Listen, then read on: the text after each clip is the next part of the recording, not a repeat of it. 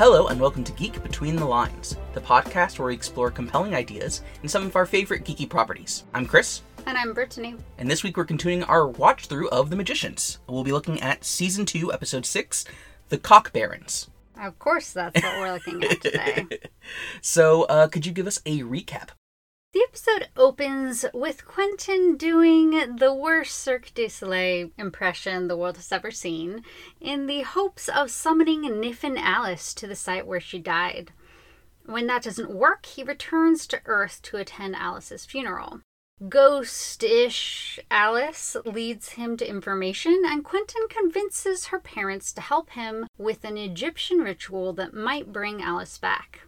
After a few pitfalls, a very sadistic Niffin Alice eventually appears and says that she's been there all along because Quentin's Keiko demon stuffed her into his back tattoo.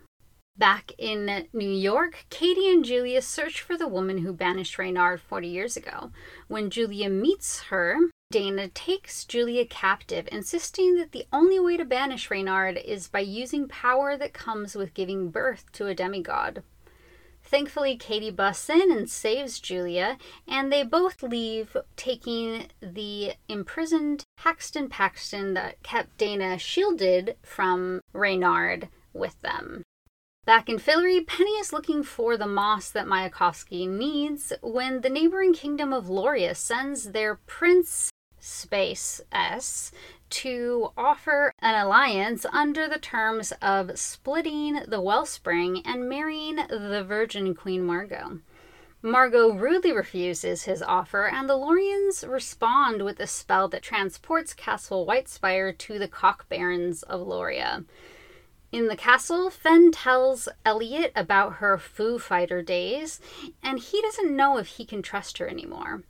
Margot seduces Ess, and after they have sex, Penny incepts Margot's dream to find out where they are. He consults the mapmaker Benedict to find the Cock Barrens, but discovers the castle isn't there and the transportation was a ruse.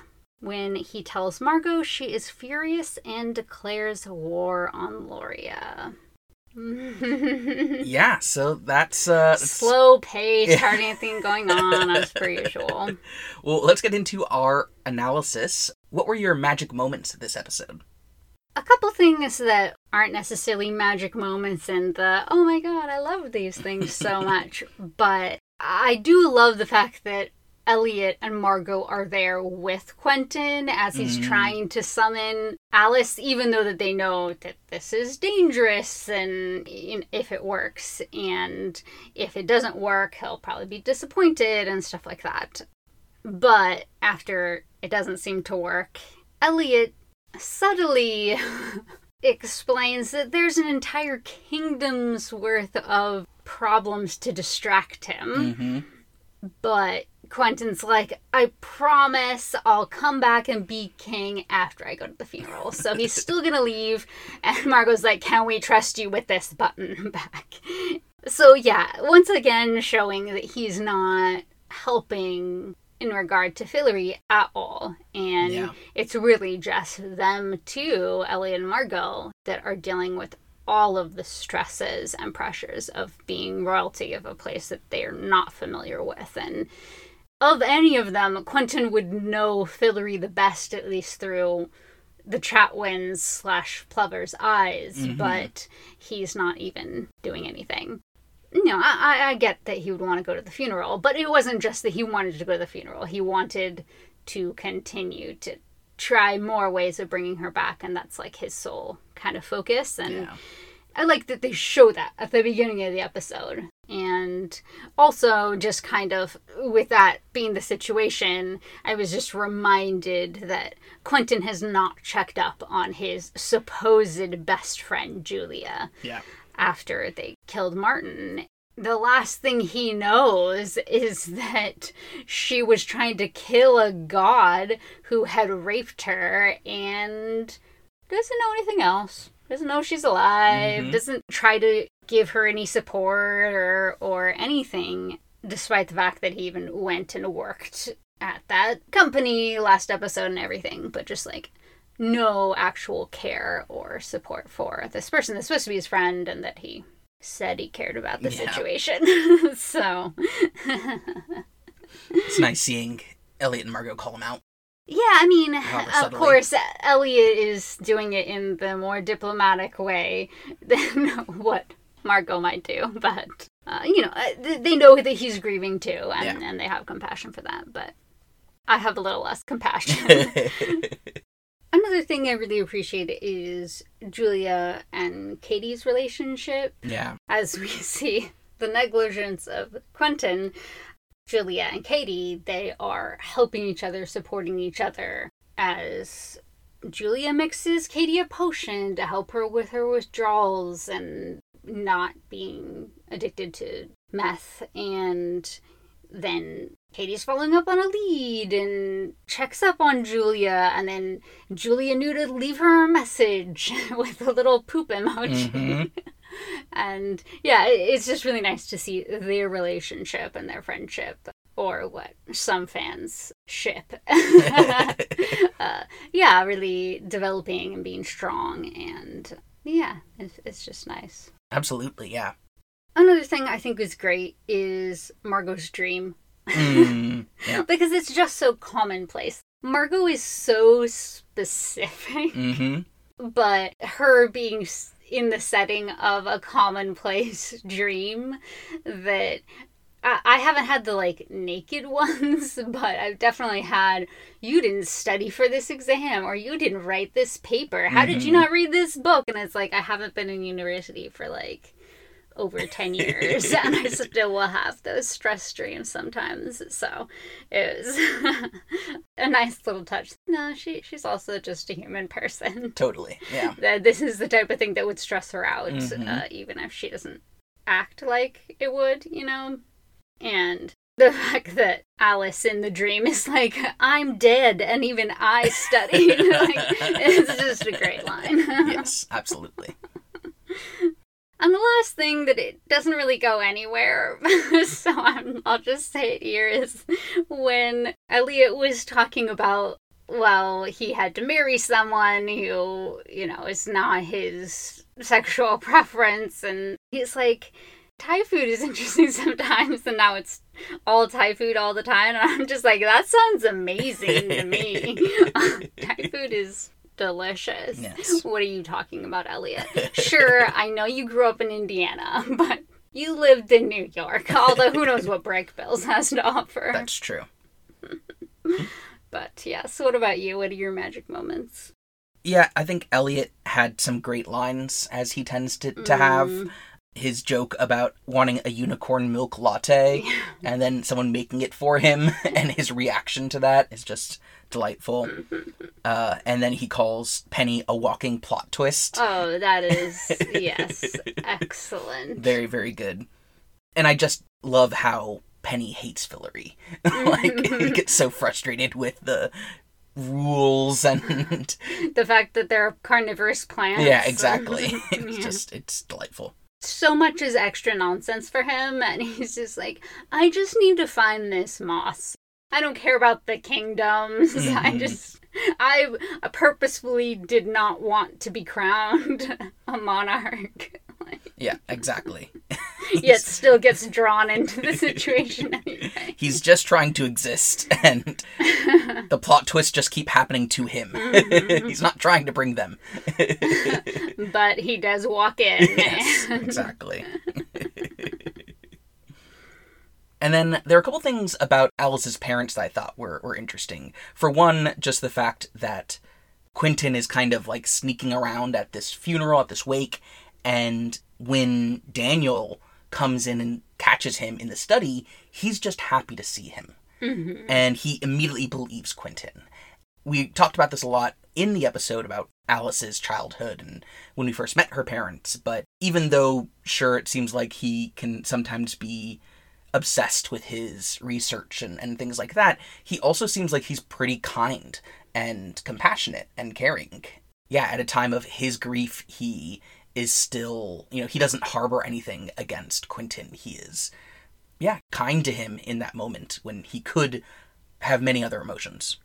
Yeah, I mean, I'm not sure how compassionate he is, but I think he can definitely be nice and warm and welcoming. Mm-hmm. But going back to the story with the cat, even if you have a fear of heights and you don't want to go up there and get it, well, then, you know, I'm sure you have tons of magician friends Right. that come to your sex parties, you know, like get help from someone else. Him not being willing to do that, I think, shows a lack of compassion for both his daughter and the cat. you know, Totally, yeah. is putting his own needs before anyone else's. Yeah. Yeah. But the other thing that we hear about is how he and his wife have been continuing to follow up on the ghost kids at the Plover estate. Mm. That Alice called them and asked for their help, and they have been researching ways to, to help those kids. And I think that's really great. I think that is a good thing that Alice did. She didn't just drop it. You know, this was important to her at that time, but so often that kind of thing would just be forgotten as the show goes on. Mhm. But yeah, I just I think that, that that's it was, it was a nice moment and a nice like way of seeing how yeah magical research can have a purpose. Uh, it doesn't have to be kind of purposeless as his research is sometimes framed. Mhm. Mhm. But let's get into our next section on setting and society. What did you bring to talk about?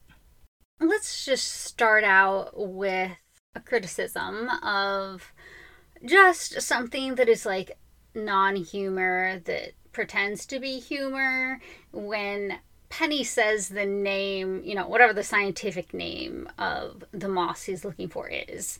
Elliot's like, Are you having a seizure? And like, I've heard that, or like, Oh, did you just have a stroke? Like, I've heard that sort of stuff actually quite frequently, but I don't know what about a really severe medical episode is funny.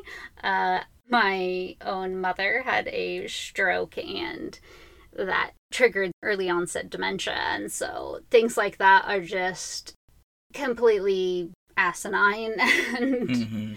ignorant insensitive horrible not funny ableist things to say so Yeah, that's a great point. that bugs me Yeah. i don't blame elliot as much as i blame the writers yes.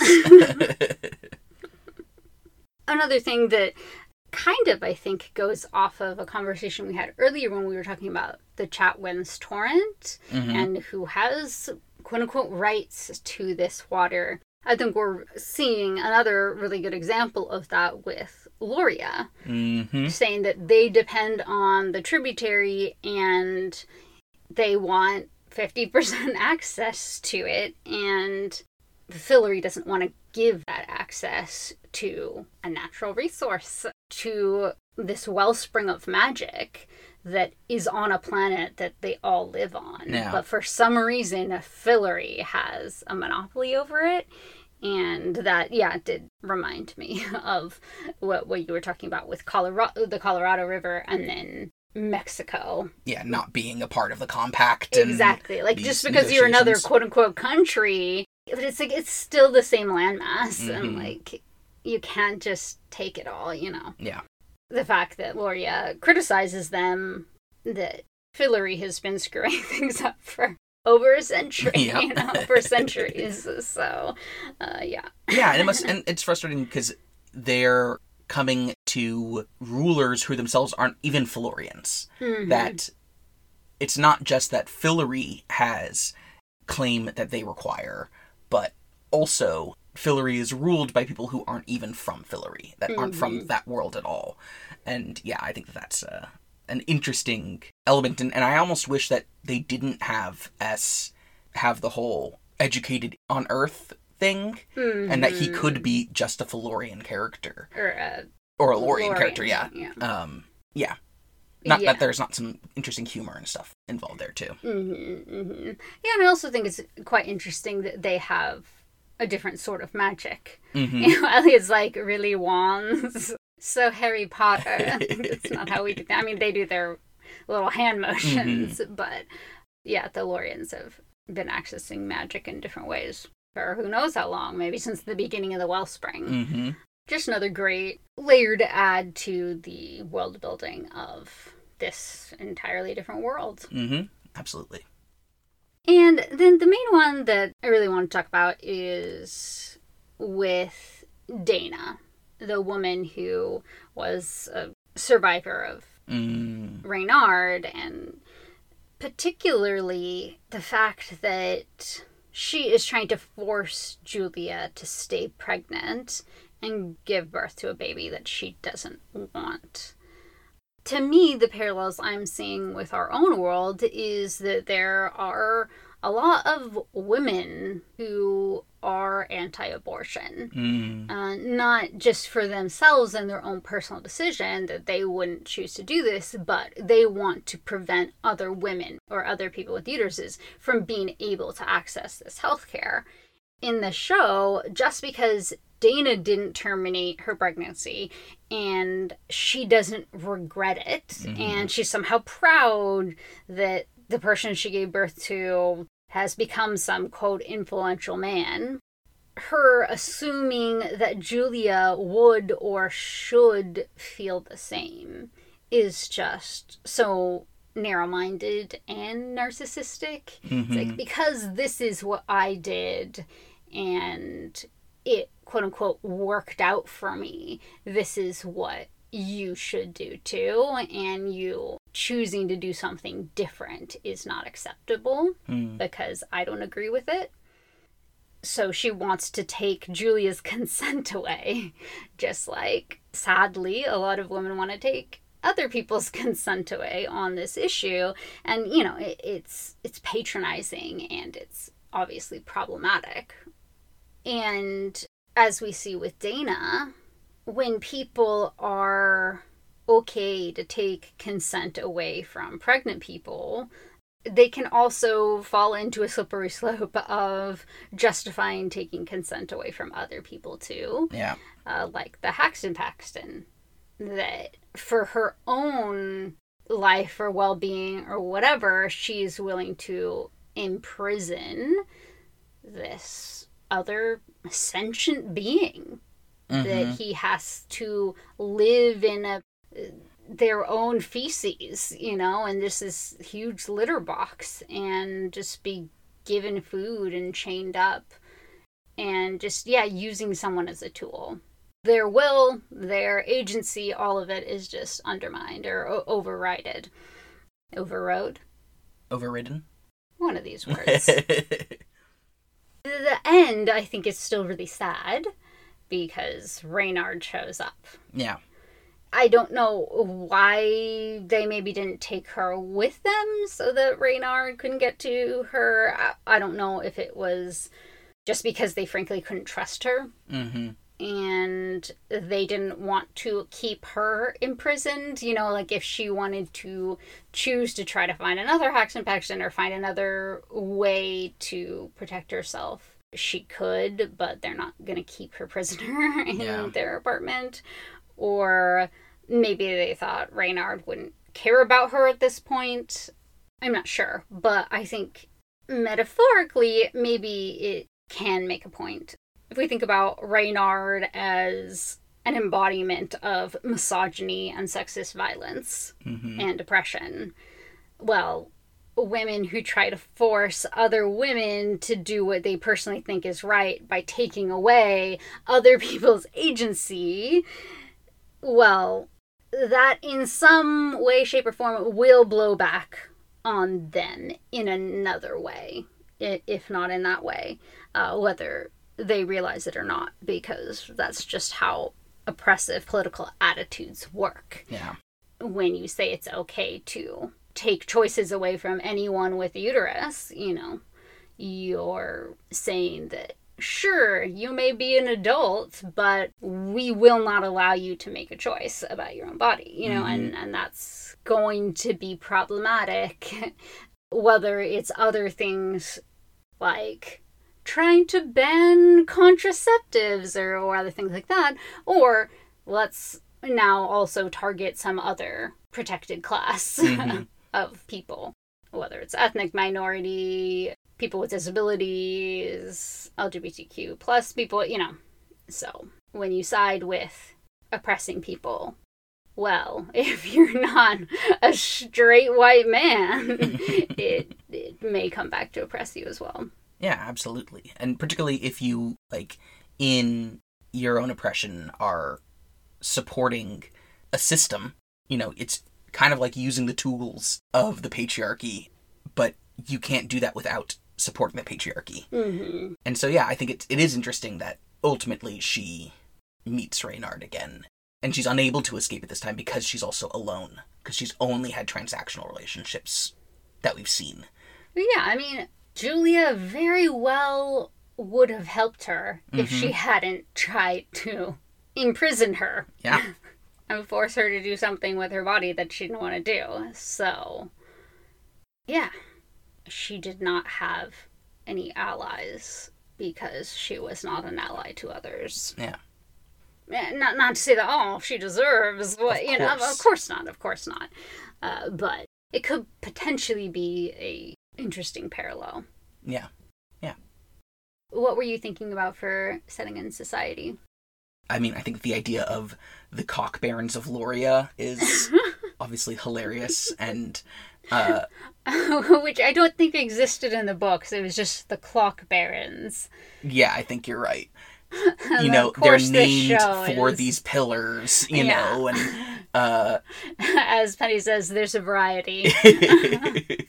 and yeah, it's just it's funny because there are places around the world that are like that where people are just like this looks kind of like this, and so we're gonna call it that.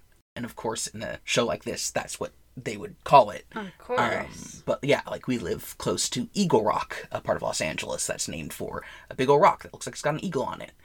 In Pasadena, there's a place called Devil's Gate because it's got a rock formation that looks like this uh, a devil's head. Like, yeah, these are things that they do actually happen uh, in society, even if we don't always think about them. But then we see uh, we see the magician's they take it and particular with it. twist of it. Yes, and I just I cannot imagine how they got this listed as the episode of the title.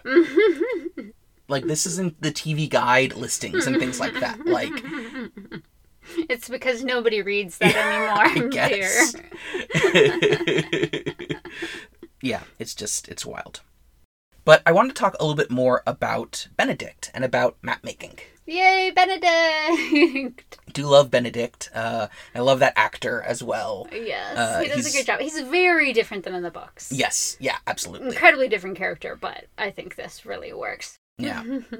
and it's you know a kind of humorous thing where when the castle disappears benedict's first priority is to make a new map because he's like now there's no accurate map of fillory you know it shows how he's obsessed with these maps but it also i think highlights the importance of maps especially for society like fillory knowing where places are how to get to those places this is important knowledge and for a lot of history, people who had access to those kinds of knowledge, who had access to accurate maps, had access to really important knowledge that they could then use for trade and for travel.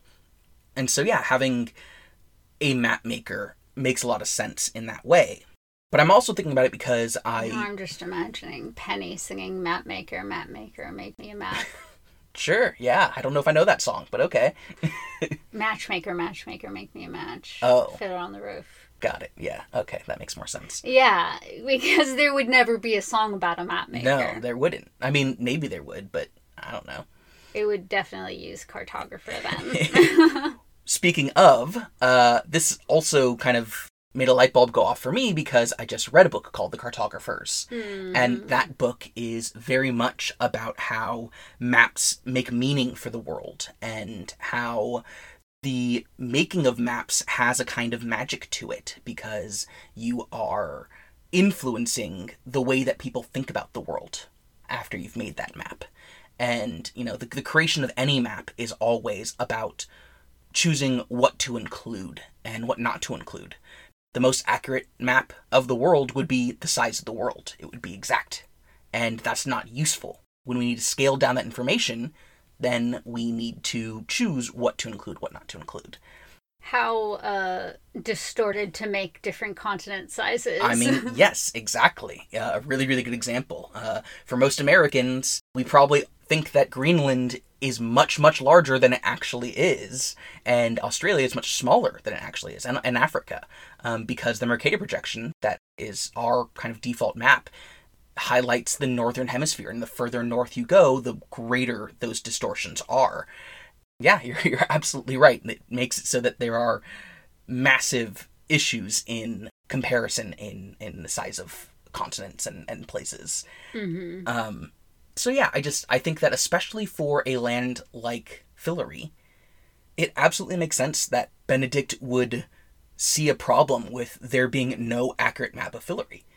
This is an issue that needs to be rectified because sure, he doesn't necessarily know if the, the kings and queens will be okay, you know, if they'll ever be returned, but whoever is going to need that information, he's the person who can provide it. And so he's mm-hmm. going to to take that time to do so.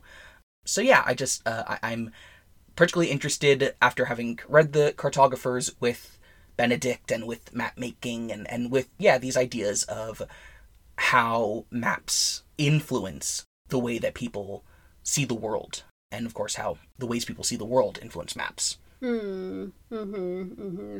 Yeah, that's really interesting, and I, th- I think it's interesting too because with the creation of Google Maps, maps are so accessible to anyone with a smartphone Mm-hmm. uh, or a computer, and our lives rely on that so much. Not that we didn't previously rely on maps, but it's just it's this interactive map Yeah. now they can do things just differently and provide you with more features and you can save locations and you you know instead of putting circles or stars or you know whatever on your thomas guide i don't know what people really did before i was taught how to use a thomas guide because that was like right at the beginning of sort of map quest It and google totally, maps being yeah. like a more widely used thing but um it's interesting even to think about Fillory as a place that is magical, yet a lot of the just lay people of Fillory don't seem to be using magic in terms of like being magicians Mhm. and them not having computers and things like that. So they have these maps that are, I mean, I, I could have seen it, I guess, being that they could use magical ink or, you know, something that would make maps have different features, but it doesn't seem to be the case. It's more just like a standard drawn map. And yet, opposed to back when Julia was supposedly contacted by Our Lady Underground, but it was Reynard, Mhm. right?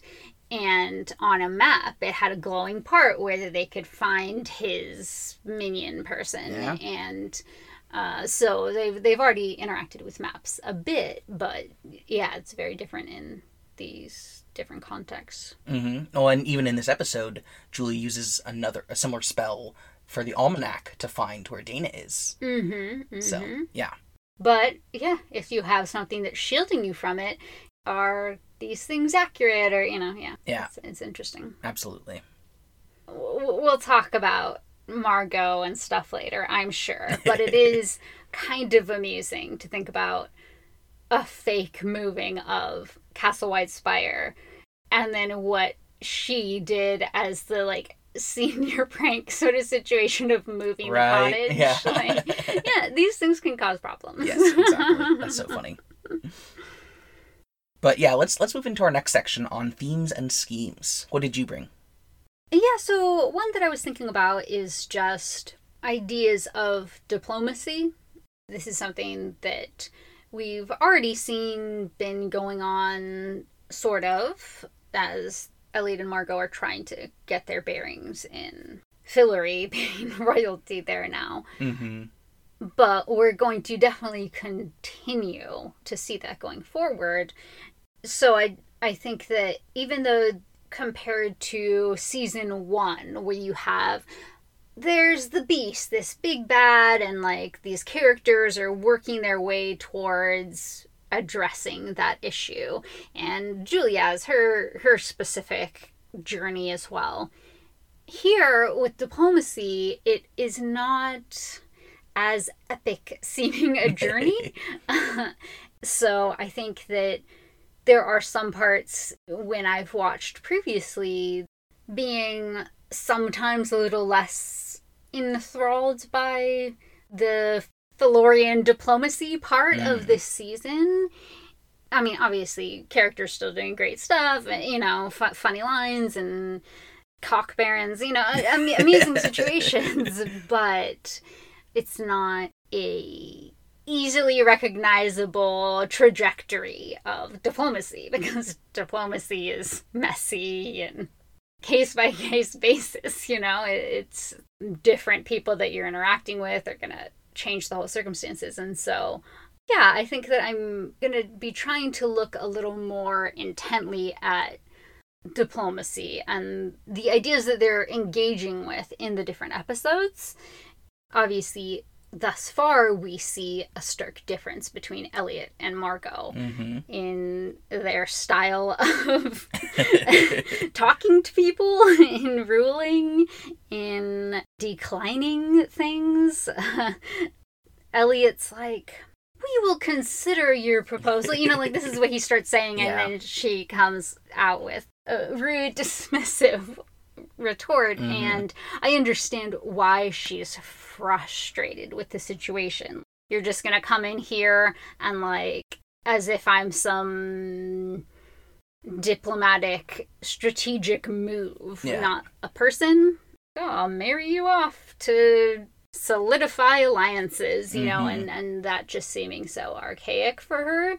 But there is something to diplomacy, even if you are going to decline the offer, uh, which obviously caused problems.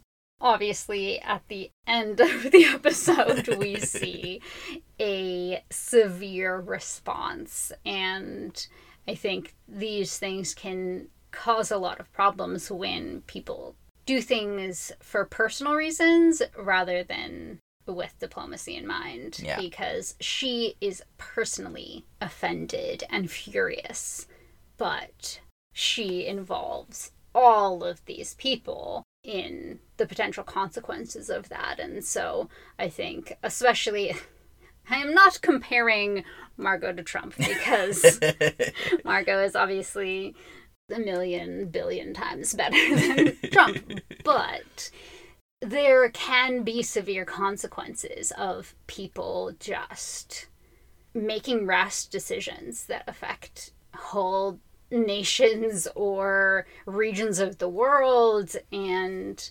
especially when certain populations may be more vulnerable yeah. things that can really affect people uh, based off of the leaders not being able to do what's best for everyone. Mm-hmm. And it's interesting too because Ess's gambit was also directed at the leaders. hmm It wasn't we are kidnapping a thousand Fillorians. It's we're kidnapping you. Yeah. Should Fillory lose access to resources that it relies on? Again, not to say that Lorians shouldn't also have access to these resources. well, exactly. But And do good leaders just look out for whatever's best for quote unquote their people, Mhm. or do they want everyone to be able to enjoy access to resources? Yeah. know? Yeah, exactly. And then the other thing that I was thinking about is the scene with Stephanie, Alice's Mm. mother.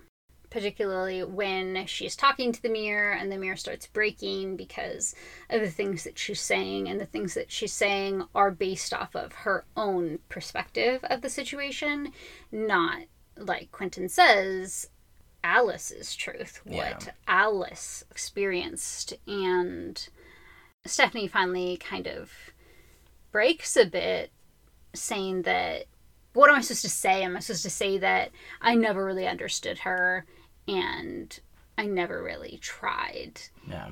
It's a really painful thing for her to say because her daughter's now dead. And so, even if this situation would make her want to try, it's too late Mm-hmm. it, it, it's just a really good scene and it was kind of making me think about secrets magic Mm. uh, the third trial that they had to do which was bearing their utmost internal guiding circumstance. And I was kind of wondering if that's what this is for Stephanie in, in, mm. in her relationship with Alice, that she never understood her and she never really tried. And I think that goes both ways because I don't think that Alice, at least from the interaction we saw with the two of them in the previous episode, I don't think Alice really tried either. Yeah. And so, yeah, I was just kind of thinking about if it's something that, you know, the, the circumstances, you know, kind of interesting, but I never really thought much more about it. And so I just found it kind of interesting this episode if this is the guiding principle of all their interactions or, or had been. Yeah, that is fascinating. Because, yeah, it asks for the, the, the truth of the person, but how can that ever really be given? Mm-hmm. And obviously, the part that she started with, that was breaking the glass, was untrue in both ways. Not only was it not Alice's truth, but it also wasn't what Stephanie believed Mm-hmm. at her core. And so the second part, where she talks about that she never understood her or tried to, that's still about Stephanie. It's not Alice's truth, right? Mhm. That's still Stephanie's, but it is still a truth about Alice. Mm-hmm. Which, yeah, I mean, I, I get it, it can be difficult when you really don't understand someone to try Mhm. to. If their way of being seems so contrary to yours, or their perspective seems so invalid, or whatever, from your point of view, you know, it can be hard to want to try to understand, like, in an honest way. Totally. So, yeah. Yeah, that's interesting. Yeah, I was also thinking a lot about Alice's death. How we see Quentin being literally haunted by Alice, Mm-hmm. you know, which we find out at the end is is her as a Niffin in Having his fun. yeah, exactly, him. messing with him and her parents. But for all three of them, they are seeing Alice as they want to see her, and as someone that kind of gives them direction or something to do, something to do with their grief. You know, we talk a lot about how Quentin doesn't commit to things, or Quentin, you know, is looking for a next adventure. Well, this haunting is literally doing that for him Mm-hmm. and giving him a path to go down, taking him into the study and, and all of these other kinds of things. And he's seeing, yeah, this vision of Alice. And the fact that the Niffin knows exactly how to manipulate all of them, and including Quentin, by showing an Alice that looks vulnerable and hurt and then saying, Help me. And then she just shows up. What does she say? Is she just like, idiot? Yeah, I think so. That's Niffin Alice's real thoughts. Yeah, yeah. Yeah. And this is one of the things that that I do find particularly interesting about this season is the idea that Quentin has Niffin Alice inside of this tattoo Mm-hmm. and that they're kind of magically linked in this way. In some ways it's kind of like a monkey's paw situation where he gets what he wants, but it's not what he wants because Alice now is something different, someone different Mm-hmm. and that must be very painful for Quentin, but also hopefully will let Quentin confront some of the things that he needs to confront Mm-hmm. uh, about that. So I'm looking forward to, to more of the episodes there that explore that relationship. Totally, yeah. But I think that this in this episode we see how Alice as a ghost haunting Quentin is like an illusion, and I think that that's purposefully set against the illusion of Castle Whitespire being in Loria, and how hmm. both of these are illusions that are being used to manipulate people, that are being used to make people do as others want them to. It's interesting because illusions are so often what people think about when they think about magic. You know, in our world, much of the work of magicians is illusion work. Mm-hmm. And in certain video games and Dungeons and Dragons and other kinds of things, illusion magic is often one of the kind of schools of magic that you can learn, where you can Mm. learn alchemy or destructive magic or summoning magic or illusion magic. And and so seeing that being used against our protagonists, I think is narratively interesting, obviously, because it means that we can get into interesting plot points, but it's also a way of, yeah, seeing how magic makes it so that it's more difficult to trust people. You know, when you're talking about diplomacy mm-hmm, that's built on mm-hmm, trust, mm-hmm. when magic's there at play, obviously that makes trust more difficult in, in many ways. As we also see with Eliot not knowing if he can trust Fen, who he's in a magical marriage to. And so, yeah, I guess I'm I'm interested in this this kind of concepts of illusion and trust uh, and magic and how they are working together in this episode and in this season.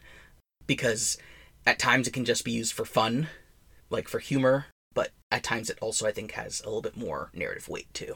Yeah.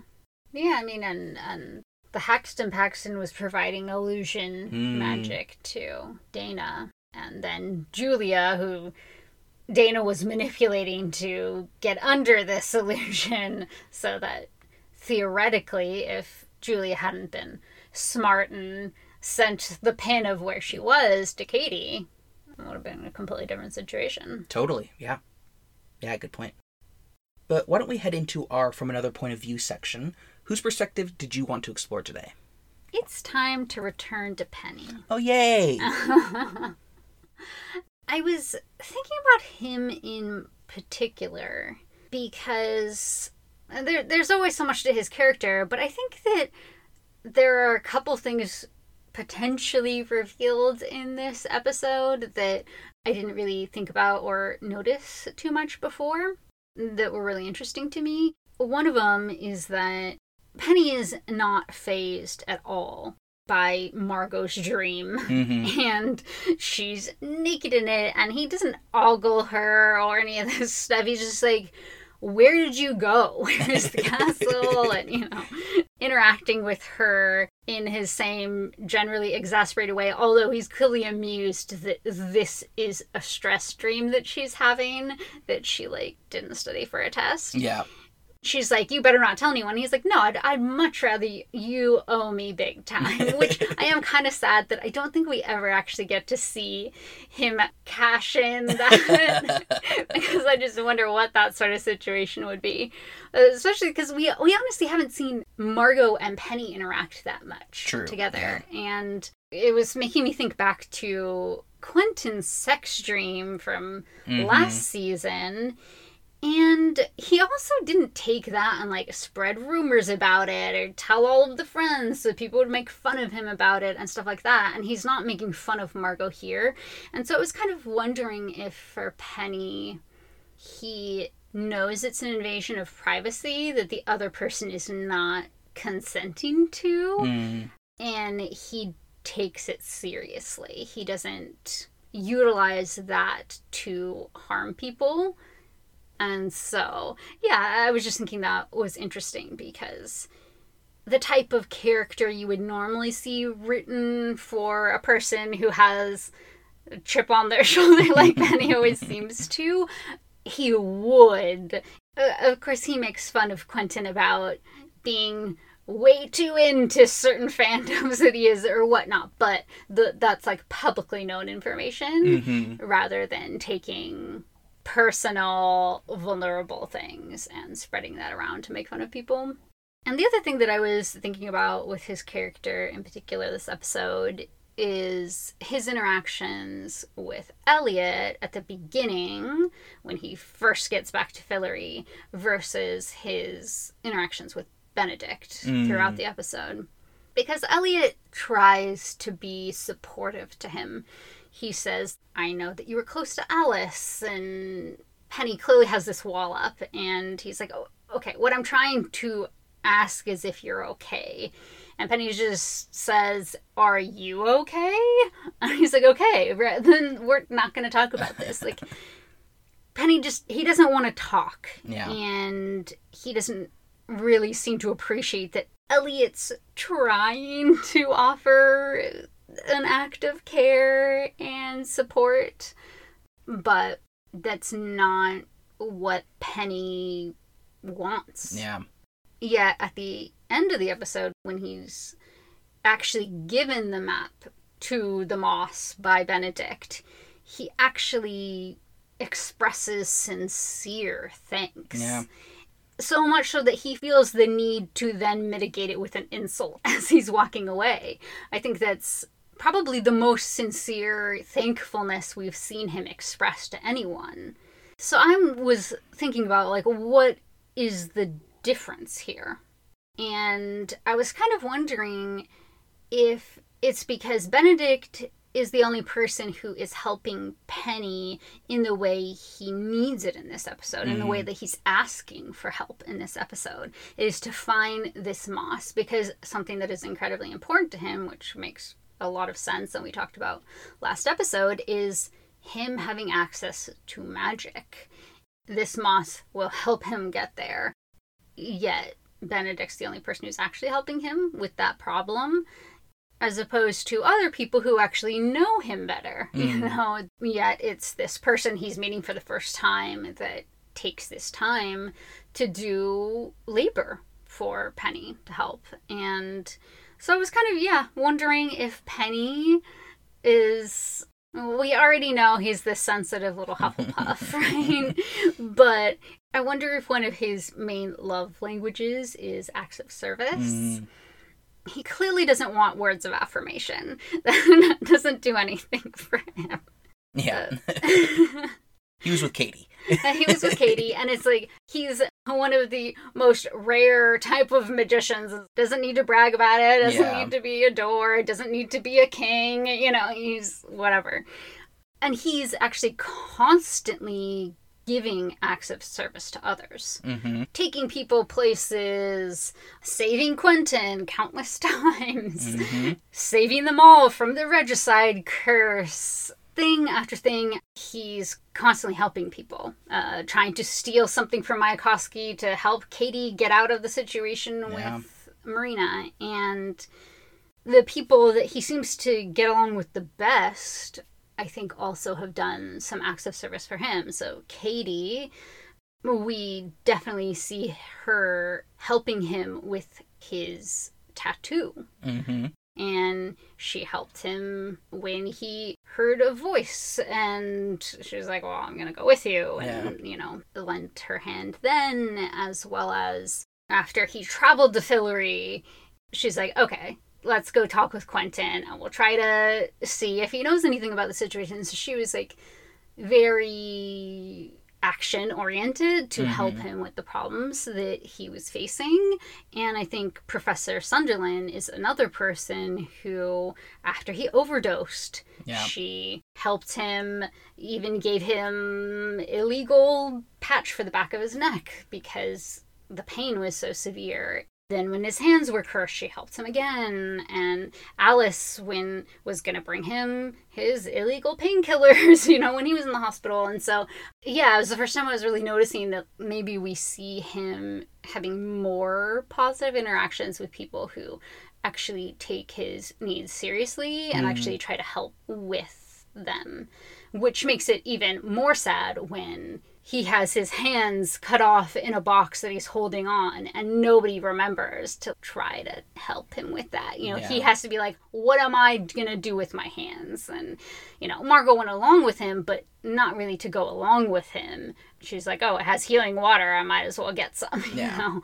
Uh, and so, yeah, I, I'm just kind of wondering about him and if maybe unbeknownst to him, he actually appreciates and feels more cared for when people are actually doing acts of service for him. Yeah, that makes sense. And particularly makes sense because Penny is so self sufficient. He can travel. He is a strong magician. You know, he doesn't need a lot of advice. He, yeah, he's pretty competent overall.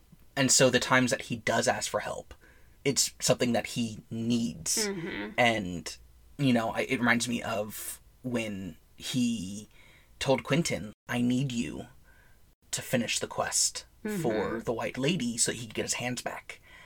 Yeah, that I think was an important moment for both of them because Penny doesn't need things very often and Quentin needs to be needed so mm-hmm. intensely. Yeah, yeah, that's a really interesting part of his his personality. Yeah, so, so, so it'll be something interesting to pay attention to. Totally. What about you? Who's your POV? Uh, I want to talk about Margo.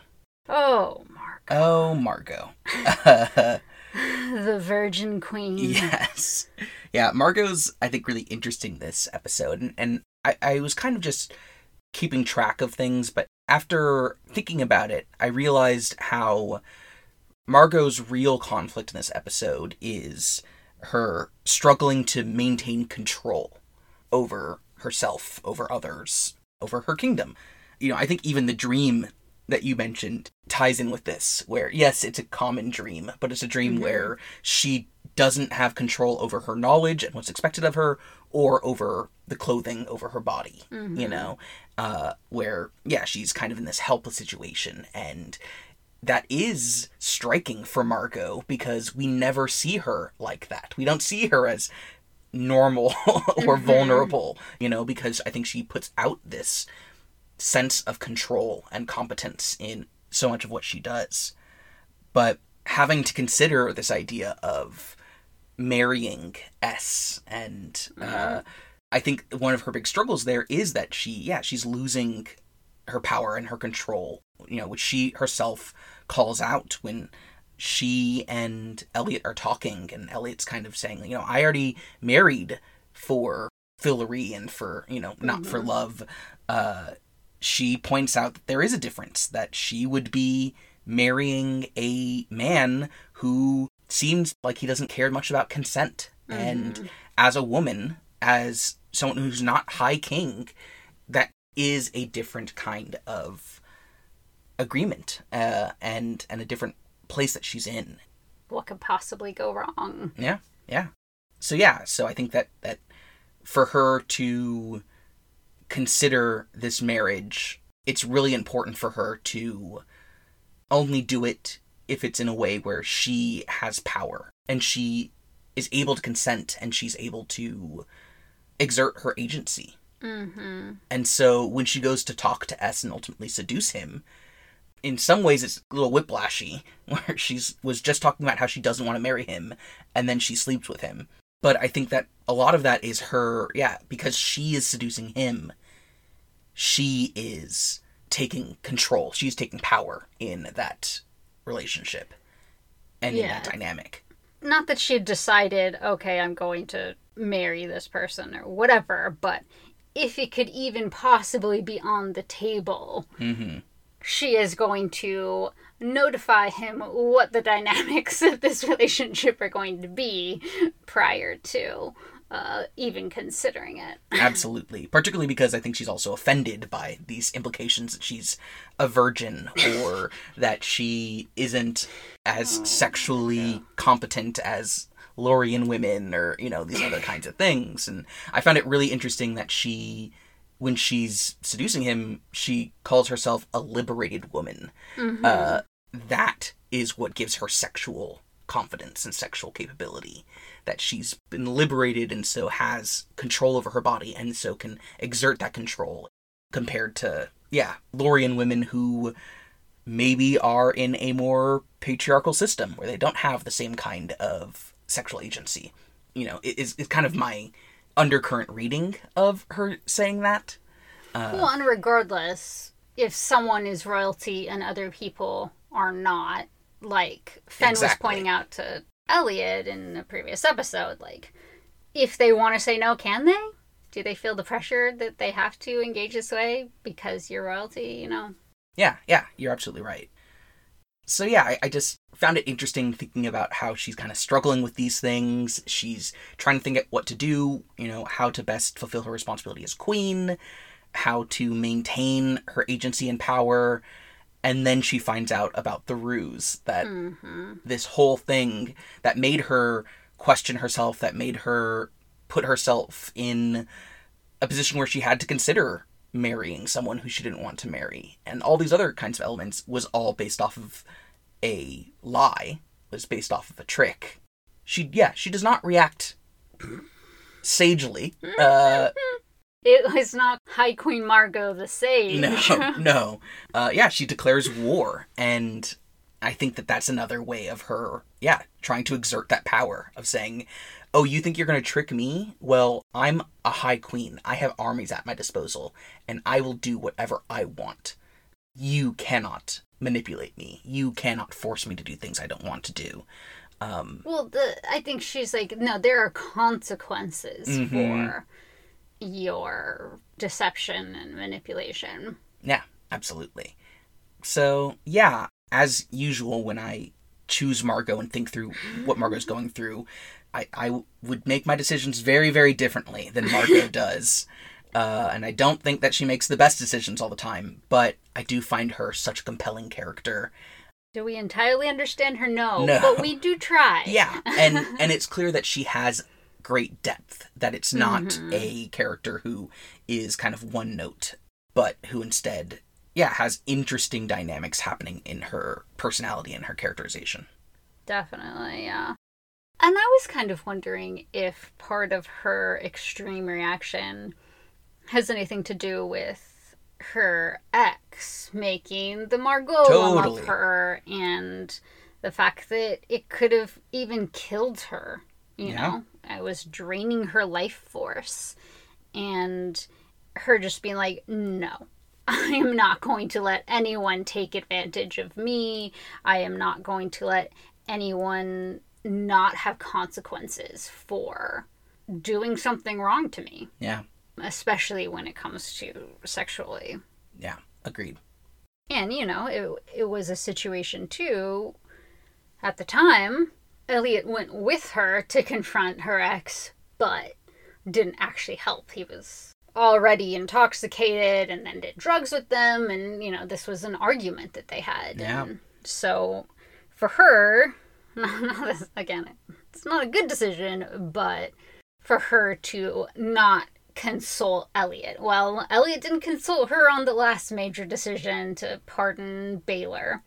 Yeah. And she maybe is not 100% confident that he would have her back in in this, which he wouldn't, and for No. good reason. But, But you know, she's he said that he trusted her and he'll support her what, whatever she chooses. So she took that to the farthest extreme she could. that was bad choice of words, Eliot.